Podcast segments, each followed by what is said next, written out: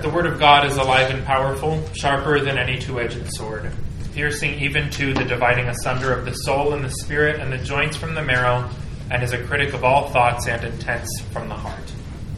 All Scripture is God-breathed and is profitable for doctrine, for reproof, for correction, for instruction in righteousness, that the man of God might be mature, thoroughly furnished unto all good works. Study to show thyself approved unto God, a workman that needeth not to be ashamed, rightly dividing the word of truth. Once again, open the word of truth to First Timothy chapter one, now in verse seventeen. Verse seventeen.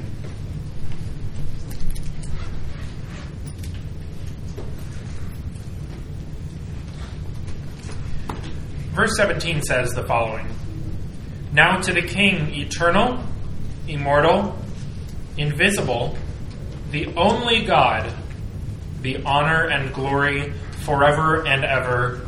Amen.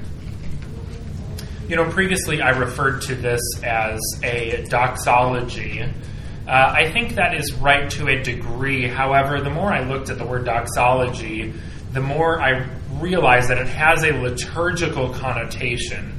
So in the context of sort of the liturgy of a very kind of high church church service, of course, our church has a form of liturgy. You know, we do the same things in the similar order every week. We follow a similar pattern. We always use First John one nine. There's, there's a pattern to our worship services, and the liturgy is essentially a pattern, but I didn't want you to think that by doxology I was referring exclusively to the liturgy or to liturgical tradition. So instead, I think I'll, I'll term this verse an exaltation, an exaltation of who and what God is, which we find quite often in Paul, and not only, as you can see here, at the closing of one of Paul's epistles, but also kind of interspersed in the middle. I mean, there's several in the book of Ephesians, there's several in the pastoral epistles, there's several in Romans. You have sort of this now to God, certain things, certain things that he possesses, amen, being kind of the closing of that exaltation or the exaltation prayer. So in order to introduce and really exposit this verse, we will do so in, in a series of points so that you can get it down on paper. So verse, uh, excuse me, point one. In verse seventeen, Paul solidifies his exaltation of God.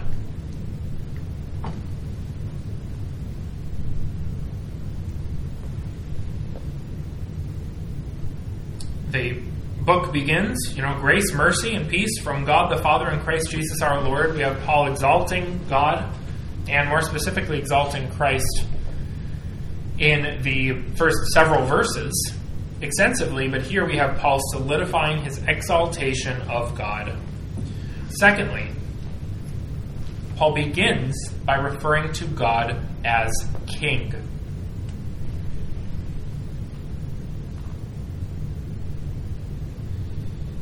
Point three.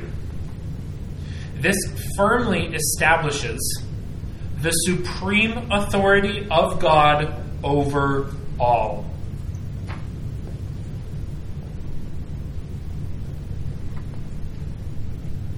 God has authority. God utilizes authority. God is authority. He is all-powerful, but he is also all-authoritative. He, he rules over this world, the very creation itself. And he is in the midst of waging war that's much more important and much more difficult than any situation going on in Eastern Europe right now.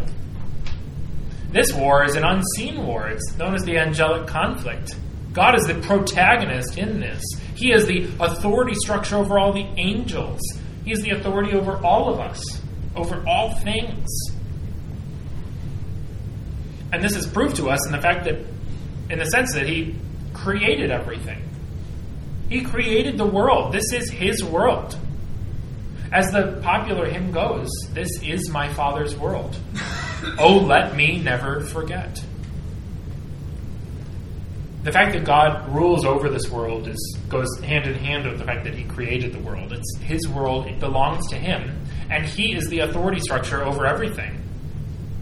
Now, does he delegate authority to certain entities, to certain people in certain fashions, for certain periods of time throughout the dispensations of human history? Yes, firmly, absolutely. He delegates authority.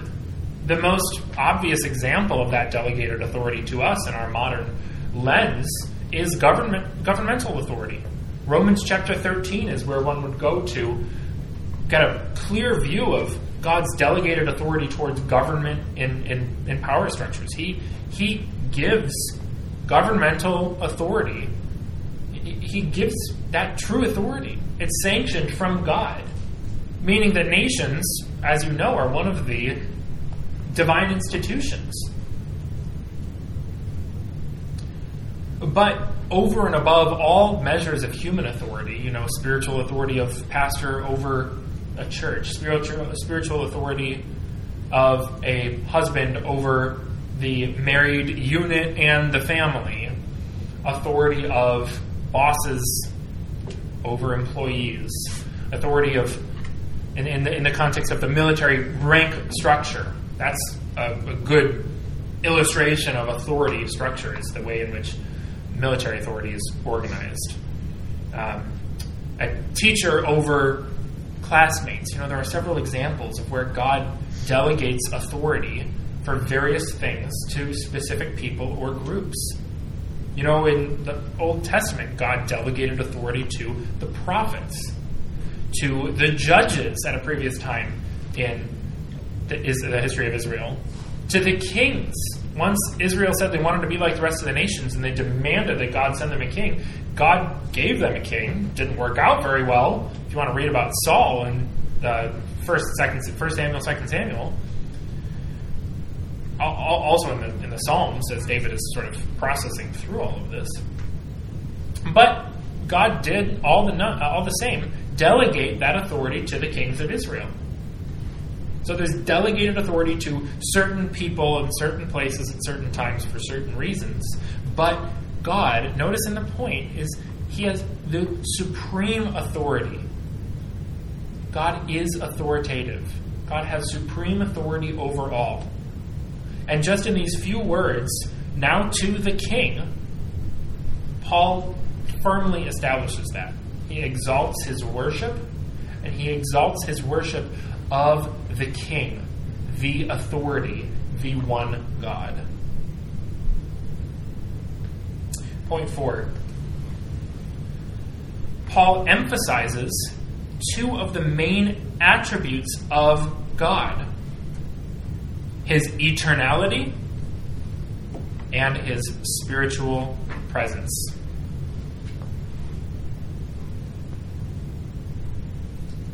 I'll repeat that. Paul emphasizes two of the main attributes of God: his eternality and his spiritual presence.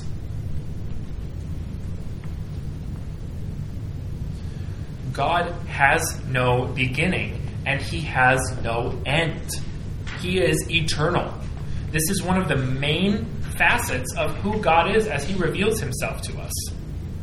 And you know, it's interesting. There are sects of so-called Christianity. In this particular case, this is a cult that uh, disguises themselves as Christians. But I was watching a lengthy debate between two Christian men and a Mormon, or as they would refer to themselves, a Latter-day Saint, member of the Church of Jesus Christ of Latter-day Saints, although the Jesus Christ portion should probably be put in air quotes because of the t- sorts of things that they teach. They would deny the eternal nature of God.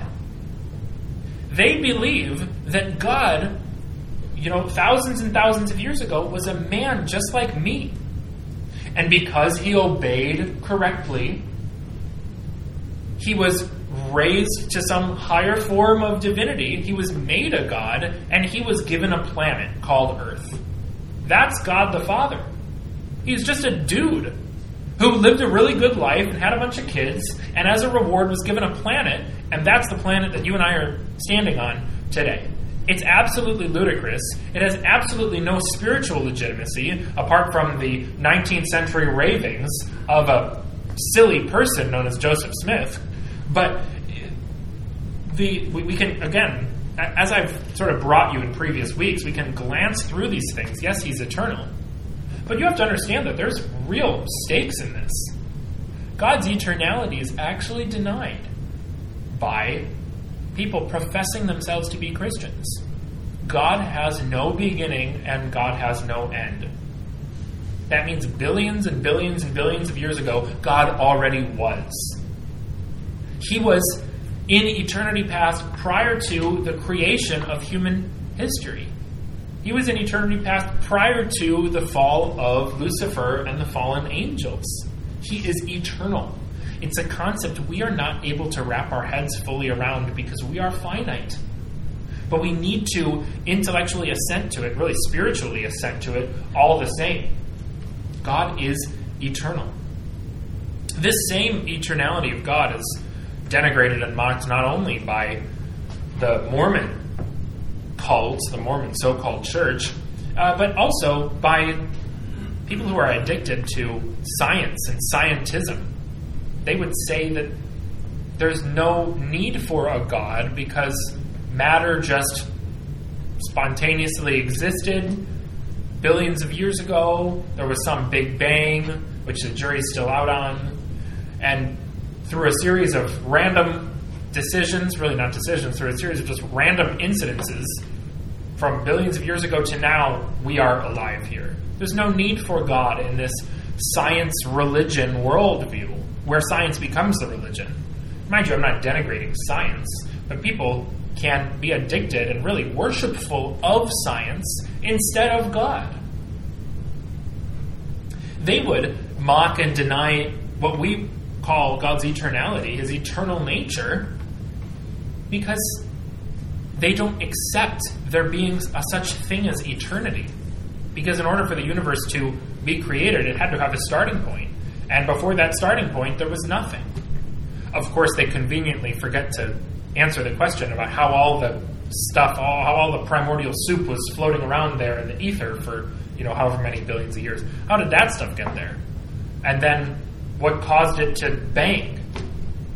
I never understood the term Big Bang, but that's a story for a different day. So God's eternality and God's spiritual presence. So I've covered God's eternality there, right? He is eternal. He is eternity past, eternity present, and eternity future. He is also spiritual presence. God the Father does not have a physical body. God is spirit. He is not physical. The second person of the Godhead, Jesus Christ, did have a body. And when he returns at the second advent, he will have a body. It has a very descriptive language in the book of Revelation about what that body will look like, and we have to sort through what of that is illustrative and what is descriptive and what is actually, you know, legitimate. Does he really have a tongue like a sword? Is his tongue sword-shaped? Well, I don't really think so. I think that refers to kind of his his authority, the authority of his words. But certainly he will take on a much more commanding, physical, visible posture at the second advent. And, and Jesus in glory will be visible. He will be a, a man that we can, you know, converse and interact with. But God the Father and God the Holy Spirit are spirit. They are not physical beings. This is why it's so crucial to correctly understand the theophanies of the Old Testament. For instance, Moses going up on the mountain and closing his eyes, and God passes before him, and Moses opens his eyes and he sees God's back. If you don't understand that passage and this verse in First Timothy, you have the grounds to assert a biblical contradiction. The fact that the Bible has contradicted itself. Right? No one has ever seen God. God is invisible, according to Paul here in First Timothy one seventeen. But yet Moses saw God's back. How do you square that circle? You have to then get into the second person of the Godhead in pre-incarnate form. It was not God the Father that Moses saw. It was God the Son. And you have to dig into that and parse that to make that point clear and drive that point home. So two attributes of God, his eternality. None of us are eternal. None of us are God. We are created by God. We have a beginning and an end. God is above us. He is eternal. We all have physical bodies with physical ailments and physical issues. God is spirit. God does not possess a body. He is spiritual uh, presence, and omnipresence at that. He is everywhere at all times forever. There's never an avenue by which God is hidden uh, from your view, or you are hidden from God's view. You are always, always in the view of God, because God spiritually has presence everywhere. He dwells in his creation. He is not the creation itself. I'm not saying God is the creation, but God, according to his omnipotence and his omnipresence, has presence everywhere. He also has presence inside of each of us, but that's the third person of the Godhead, God the Holy Spirit. So Paul emphasizes two of the main attributes of God, his eternality and his spiritual presence. Point five. Paul also declares firmly that he is the only God. Paul also declares firmly that he is the only God.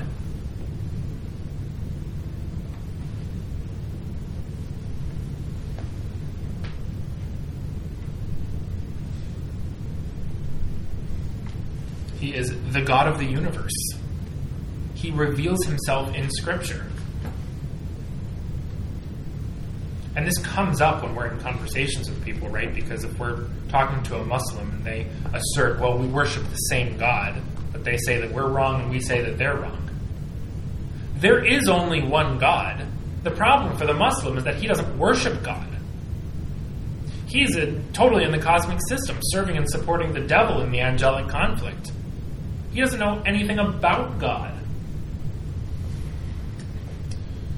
It, it, it doesn't mean that, you know, it's, it, we worship the same God as is sort of a, it's a befuddling statement when you think about it. Because on the one hand, yes, there's only one God. But again, that Muslim does not worship God. We worship God through the only mechanism to worship God, which is the study of God's Word. This is how God revealed himself. Specifically, God revealed himself in the pages of Holy Scripture. That's it. That, that's the it for the specific revelation of God, that is. There's also the other aspect of the revelation of God, which is the creation. The created order itself is one of the ways God reveals himself to us. But we can't look at a sunset and understand, independent of the Bible, we can't look at that sunset and say, God created me, God loves me, God sent his son Jesus Christ to be my atoning substitute, and by faith in him I can have eternal life. You can't get that from a sunset. You can get some aspects of that. Romans chapter one says very clearly that because of the created order, because of creation itself, people understand that there is a God, that God created everything, that God is higher than us, above our standards, and that we are correctly, rightly, justifiably under God's wrath. That is plain to everybody, even those that have never seen or read or understood anything from the Bible. Those, those four buckets, there's more that can be broken down there, but God exists. God created the world, including me. God is great. God is above our standards. God is above us, and we are correctly under God's wrath. But you can't look at that same sunset and then get to Jesus Christ or the gospel itself. You need special revelation, being the Bible, to get to the gospel itself. And that gospel is derived from the only God who reveals himself. We'll have more to say on that in just a few moments.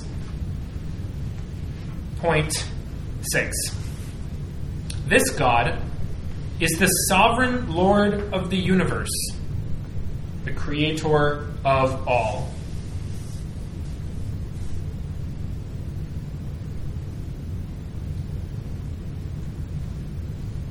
Point seven.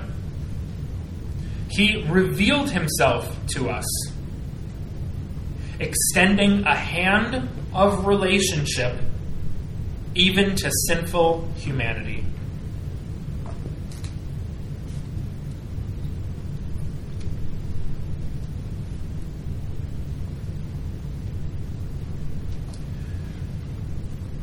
So point six was this: God is the sovereign Lord of the universe, the creator of all. Seven, he revealed himself to us, extending a hand of relationship even to sinful humanity. Point eight. We are to handle the revelation of God carefully, for it is our source of relationship with God.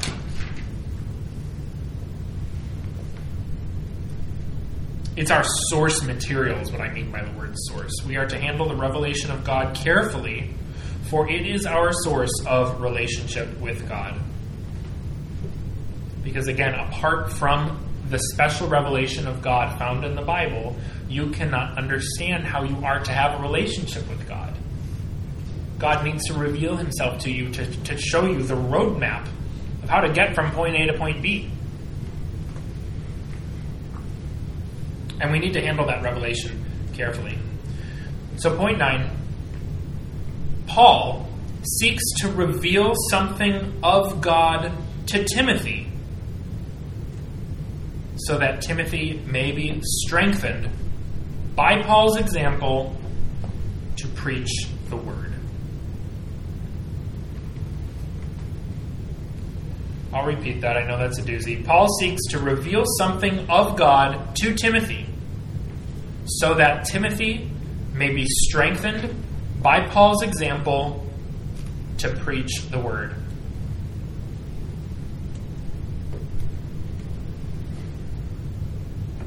What does Paul reveal of God? His eternality, his spiritual presence, the fact that he's the only God, and the fact that he is the supreme authority. In this one verse, he reveals those four concepts to Timothy. And why does he do it? So that Timothy may be strengthened by Paul's example to go out and do what? To go out and preach the word, to cast these false teachers out of his church, to teach accurate Bible doctrine. Point ten. It is Timothy's responsibility to proclaim boldly the God of verse seventeen, and stand guard against the false teachers plaguing his church.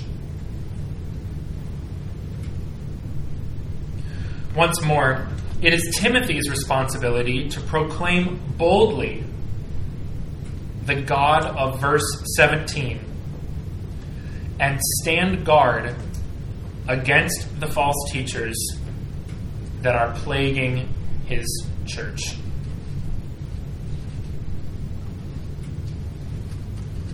How did Paul start this section? By saying Christ Jesus has given him, Paul, strength. Why did he do that? So that Timothy would be able to access that same strength, so that he could proclaim boldly this God of verse seventeen, the only God, eternal, immortal, invisible, the King. Proclaim that boldly to his church and stand guard against the false teachers that were encroaching and infiltrating, had already infiltrated his church. And point eleven, so too, pastor teachers in the church age should guard their doctrine closely and resist the advance of false teaching.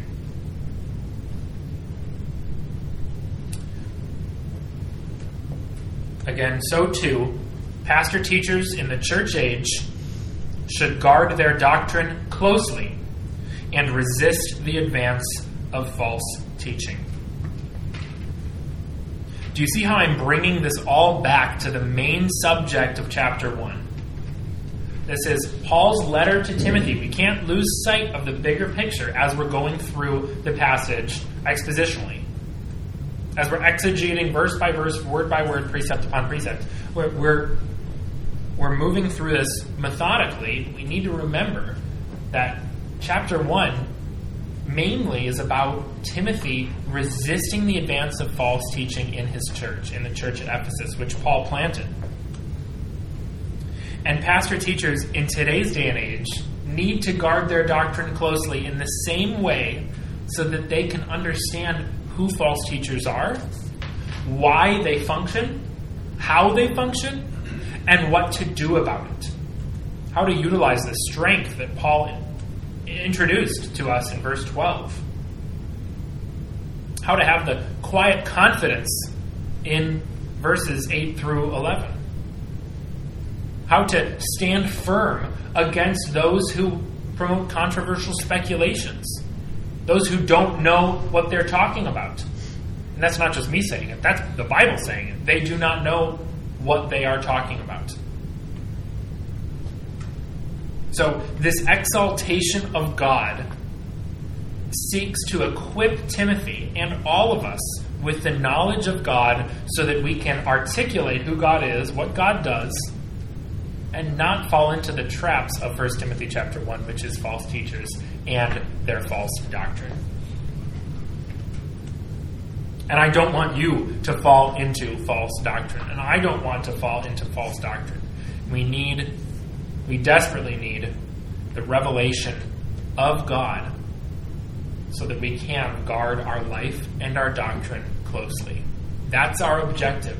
That's why we dedicate ourselves to the study of God's Word. That's why I do what I do. So, Heavenly Father, we thank you for your grace and your mercy. We thank you for who you are. We thank you that you are the authority over all. We thank you that you are eternal. We thank you that you created us. And most of all, Heavenly Father, we thank you for sending your Son, Jesus Christ, to be our substitute. And now unto him who is able to keep you from stumbling, and to make you stand faultless in his presence, blameless with great joy. To the only wise God, our Savior, be glory, majesty, dominion, and power before all time, now and forever. Amen.